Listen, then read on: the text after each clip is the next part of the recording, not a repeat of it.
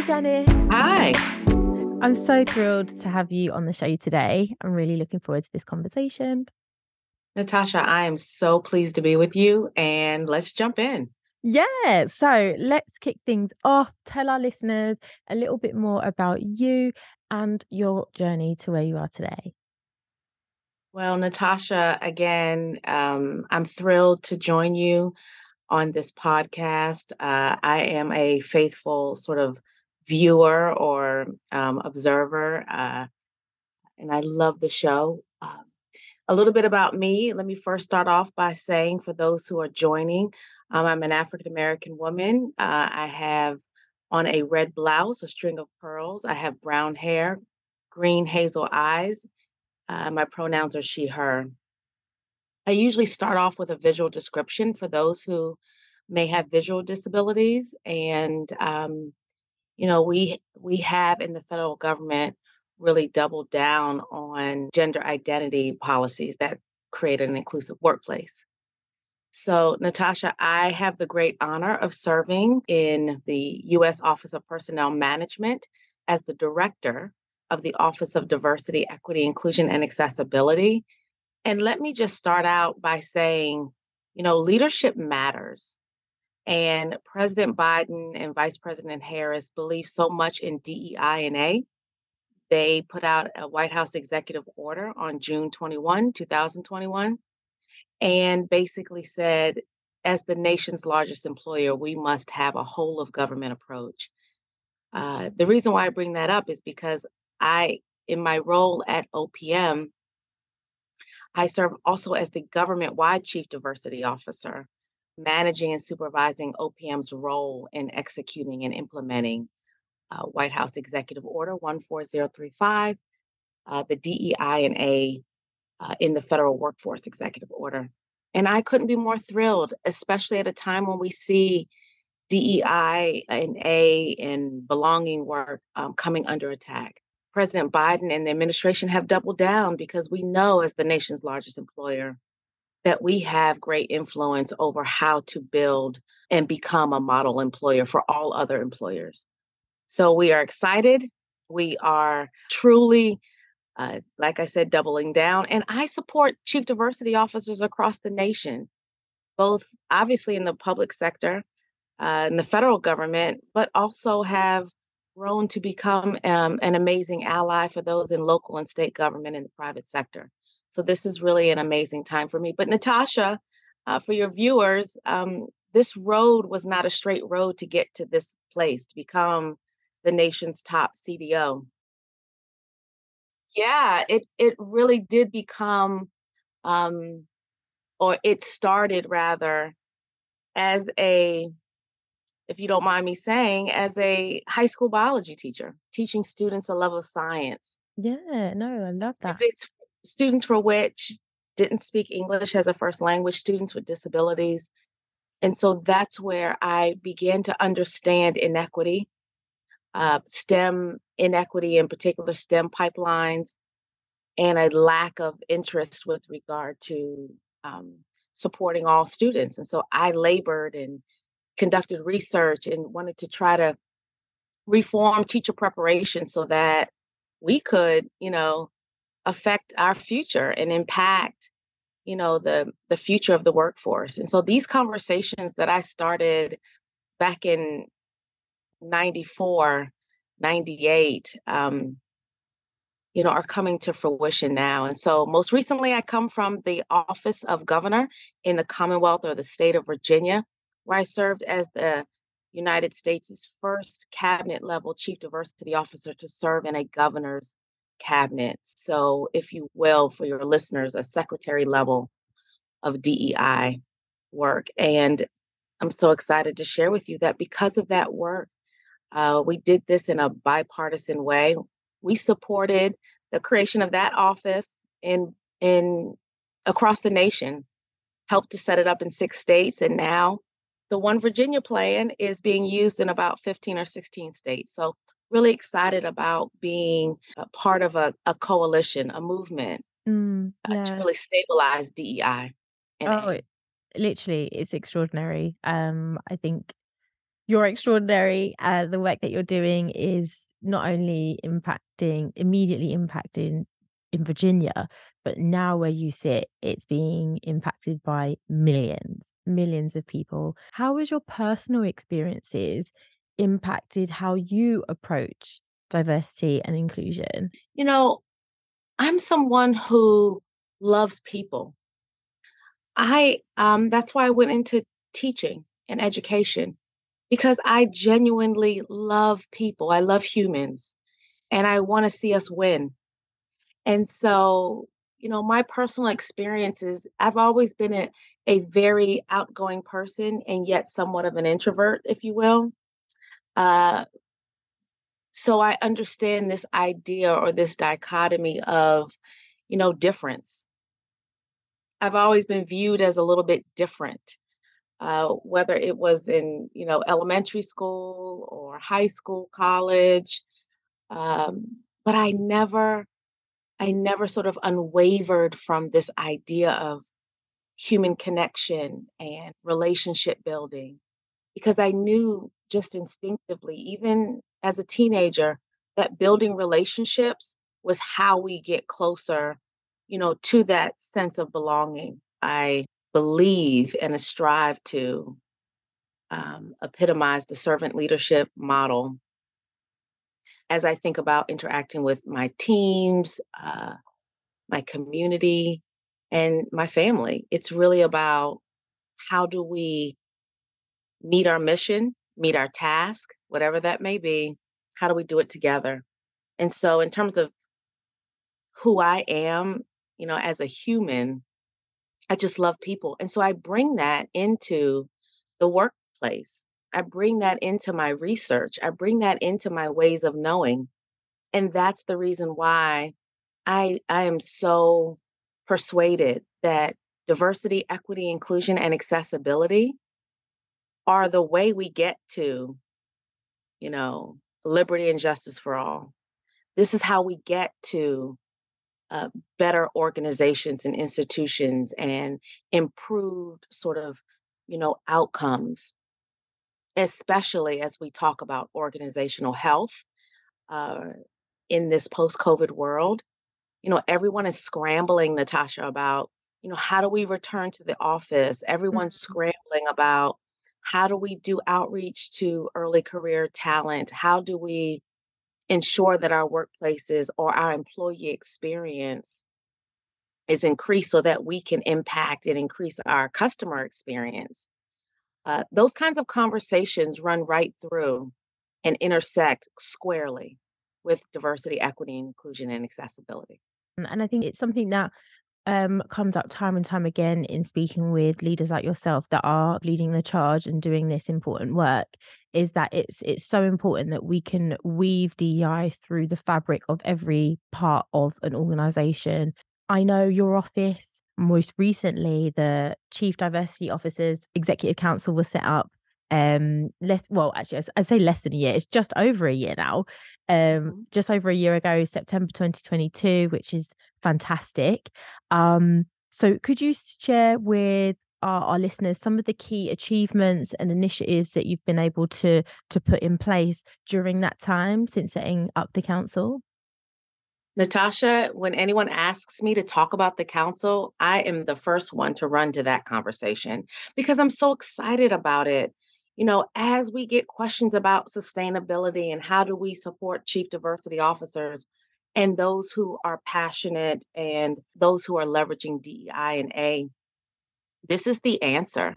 The Chief Diversity Officers Council, which you can see my logo right in my virtual screen right there, uh, is really set up as a part of and to support White House Executive Order on DEI and A, but really in terms of long-term sustainability. It's an interagency forum that uh, includes all of the top CDOs across government in our CFO Act agencies, as well as those from our partners with regard to the federal EEOC and the Office of Management and Budget, and our White House colleagues we come together and we begin to share promising practices and support CDOs. In the federal government, we have so many agencies, right? We have small, medium, and large size agencies that are making um, individualized decisions about hiring a chief diversity officer. How do we embed and leverage DEI and A principles so that we can get to better um, employee and customer experiences and organizational health and outcomes? And so, with that, we have some CDOs who report directly to a cabinet secretary. Uh, we have some CDOs who report to an agency head or a sub cabinet secretary or sub cabinet agency, uh, like a director of an agency. that being said, we wanted to even the playing field. And so just standing up this council where we have the chair of the council serving as or is the OPM director. Kiran Ahuja. We have the two vice chairs on our leadership team of the council, which are the EEOC chair, Charlotte Burrows, and Deputy Director of Management of OMB, Jason Miller.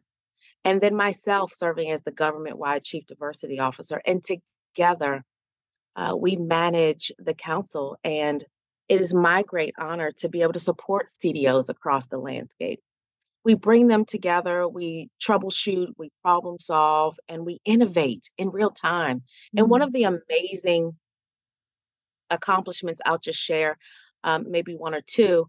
Uh, first of all, please, listeners, go to and check out opm.gov and all the resources there. And there, in addition to, you will find information about the U.S. Chief Diversity Officers Council.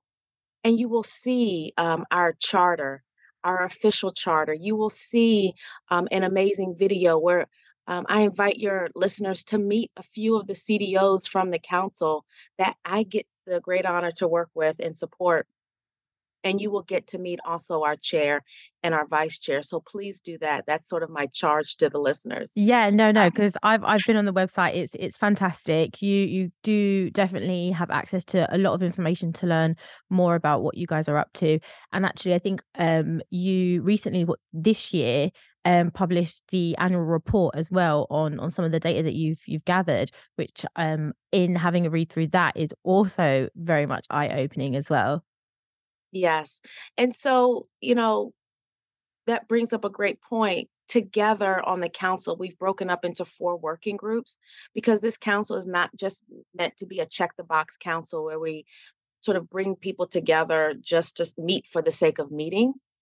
We are solving problems, we are innovating in real time. And the creation of these four working groups, each working group has project deliverables and project plans the, the names of the working groups include a standards working group, a policy working group, a um, data working group, and a training and development and partnerships working group. And together, these four groups are literally making headways, even amidst these headwinds of DEI and A work. Um, sort of being in this complicated time in history but together we're we're we're serving and working government wide which is incredible. So we join the likes of all the other federal councils like the chief data officers council like the chief financial officers council the chief learning officers council the chief um, you know information officers council so now that we have created this brand new constituency of a workforce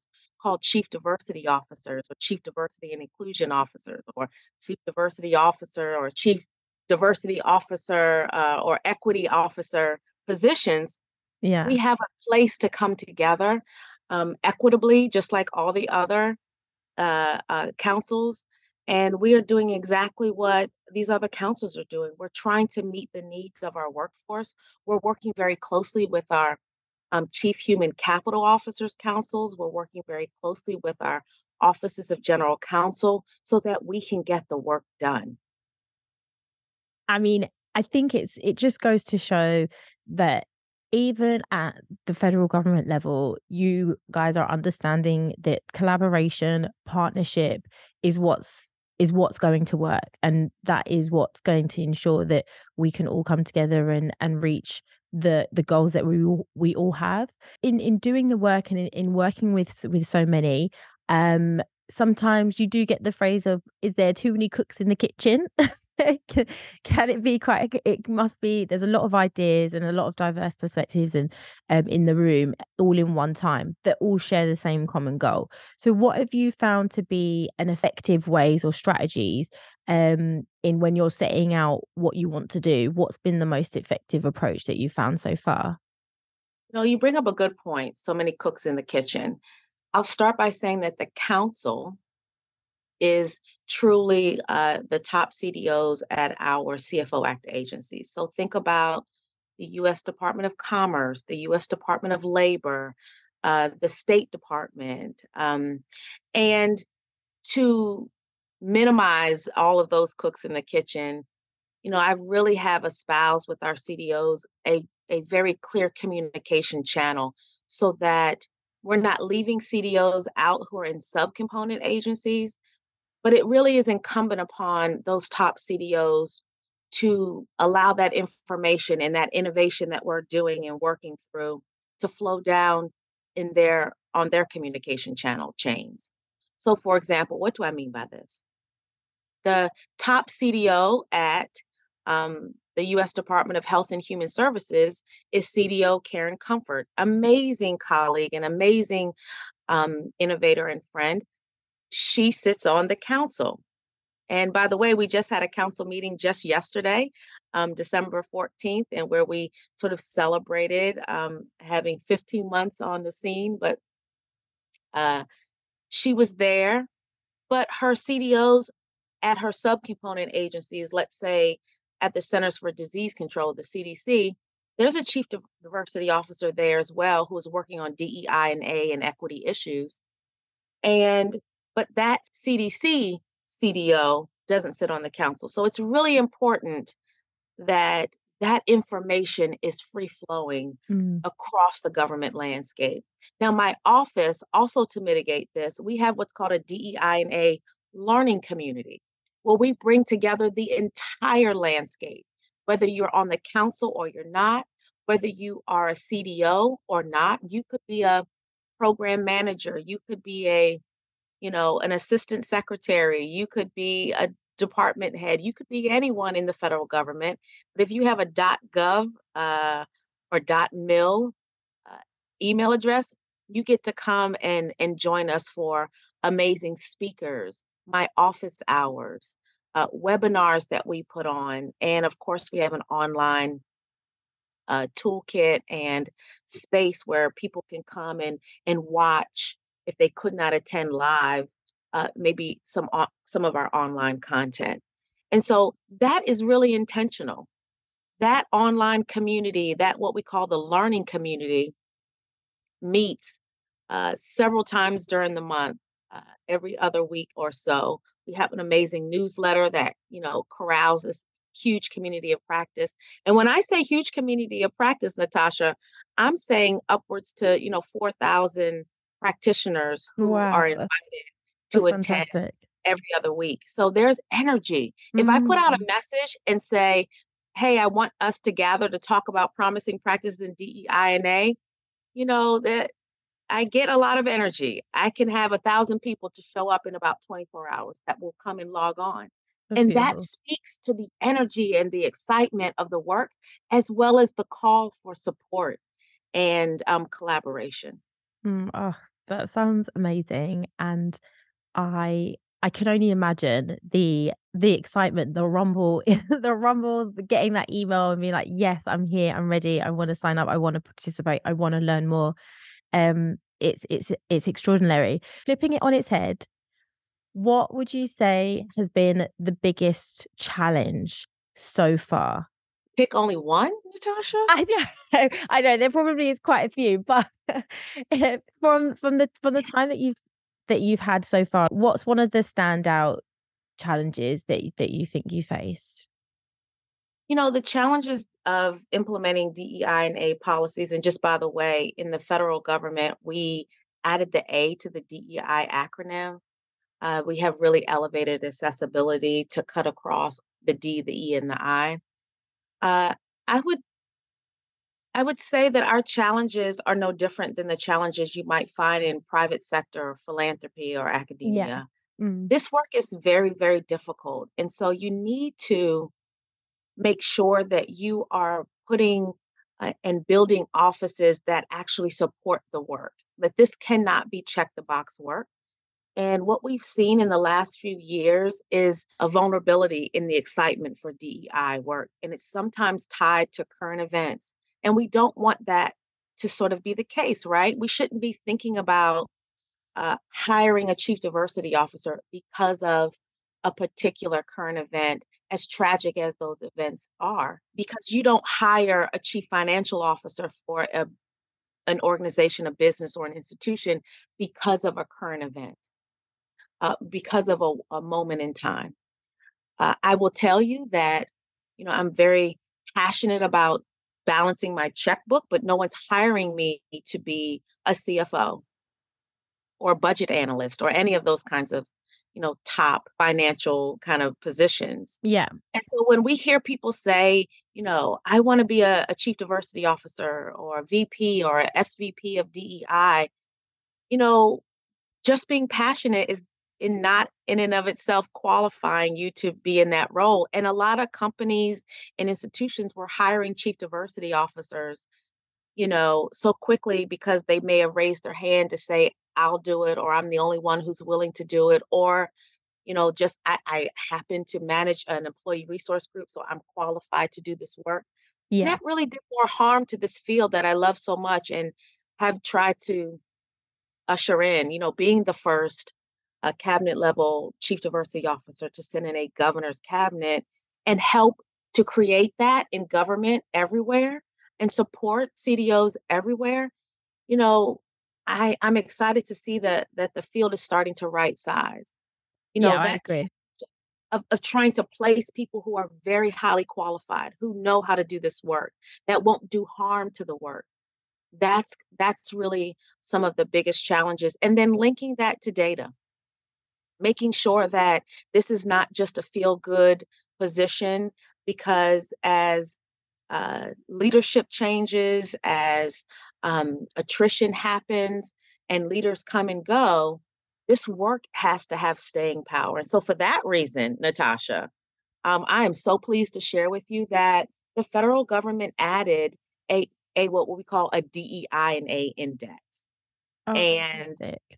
It is not about just sort of saying, well, this is this just is the right thing to do. No, we've linked it to data, and that's how we get to sustainability. So there are questions on our OPM uh, FEVS or Federal Employee Viewpoint Survey that ask questions related to the D, the E, the I, and the A to our entire federal workforce. This survey is the largest survey that goes to any workforce. About 1.6 million people are invited to participate. And what we did is created a baseline in 2022. And we found that 69% of our entire civilian federal workforce have positive perceptions of DEI and A as it relates to their specific work environments. That's huge. Yeah, I mean that's and, that's a, it's a it's a massive that's a massive number of of people and it, it then just goes to show like if you're if you've got four million millions of people that are saying no we're happy we we want this we're, we're for this then that's only going to show to other organizations outside that who employ the same smaller numbers or, or similar numbers that most likely your employees may well feel the same too well natasha i'll take it a step further and say that it's not even it's even more than hey i'm for this. The employees are saying to us it's working for me. And it's and our data is showing it's working for um, and being reported by employees across all dimensions of diversity. It really is all of us. You know, I always say, and this is sort of one of my catchphrases you can't change what you don't measure, and you won't measure that which you don't acknowledge. And for the first time, the federal government is measuring and acknowledging the importance of DEI and A. So it's not just a nice thing to have. It really is about how do we improve our employee and customer experience. Well, Natasha, here's the fresh, um, you know, news uh, flash is Hot that the presses hot off the presses. Our 2023 FEVS data have come out, and in one year, we have been able to move our government wide DEIA index not one, but two percentage points. And most statisticians will tell you Wow. that it's nearly impossible. Yeah. So like waving flags and shouting from the roof and mountaintops about the work that we're doing because you know the attempts to sort of divide us using DEI and A and the attempts to weaponize this work, you know, the data shows that it's working for the largest employer in the United States. Uh, that's the message we need to get out. Two Mm. percentage points is Herculean. It is it is almost um It's phenomenal. Yeah, it's yeah. phenomenal. Like you you absolutely smash it out of the park. Like pat yourself on the back. It's incredible and and this is the reason why I do this podcast and have this platform and speak to leaders like yourself because I want you to be able to share like this is what we've been able to do. This is what's worked for us. This is how we can get there and to troubleshoot. And if if you are able to do it, like I just feel like hopefully this will give encouragement to to anyone that's listening that may well feel like things aren't moving as quickly as they want them to. Mhm. But consistency, I think, is key, and to try and not let the naysayers and those that are trying to dampen what what we're what we're all trying to achieve to to win. Like you've just got to keep going, keep persevering. Um, but yeah, congratulations! Like huge, huge, huge congratulations to you and the team in the office. Thank you so much. And I invite your um, listeners and you and your teams to check out our OPM um, Federal Employee Viewpoint Survey uh, public dashboard. We are being also very transparent about our progress to say to all people, whether you're a naysayer or not, but especially those naysayers, take a look at our data, see where we're making the progress. Let the federal workforce tell you what they are seeing and saying. And um, it's a it's a great story to tell and we need to do more of that. So natasha i applaud you uh, for this podcast because a lot of times the naysayers get to tell their side of the story a lot louder than us who are in the work doing the work rolling up our proverbial sleeves if you will and we do need to get the word out about pockets of excellence so that we can just have a landscape of excellence that's how we're going to get there so i appreciate that. No, no, thank you. And like, um, I like how you touched on in terms of the transparency as well with the data, um, because I think it's just as important. So whilst we are celebrating the progress and um that that's been made, it's also important that we're not only just showing the progress, like you're you're giving the full entire picture. Like this is everything that we have right now. This is where we're at. This is where we want to go to. Um, so looking to the future, what changes or improvements would you like to see? Um, I have so many in my mind as we think about how to um, sort of codify this work. Uh, I'll first just say that one of the things that makes me happy and makes me hopeful is that the team that I get to lead at the Office of Diversity, Equity, Inclusion, and Accessibility, who is squarely every day supporting chief diversity officers across the nation, um, is a permanent career federal office. And so this work doesn't change with administrations. This work is, you know, um, work that we hope to continue on um, for years and years to come. So for that, I'm very hopeful. And I have, let me just give a shout out. I don't do this work alone. I have an amazing team. I can't do what I do or be on this podcast with you if it wasn't for them. And uh, that is true for all chief diversity officers. This is very, very difficult work. What I'd like to see in the future is that all chief diversity officers are fully funded, have resources, and this work is embedded across the agency mission or an institutional mission, as opposed to sort of being this a work like icing on cake where it's so easily to scrape off, uh, depending on how much icing you like on your cake.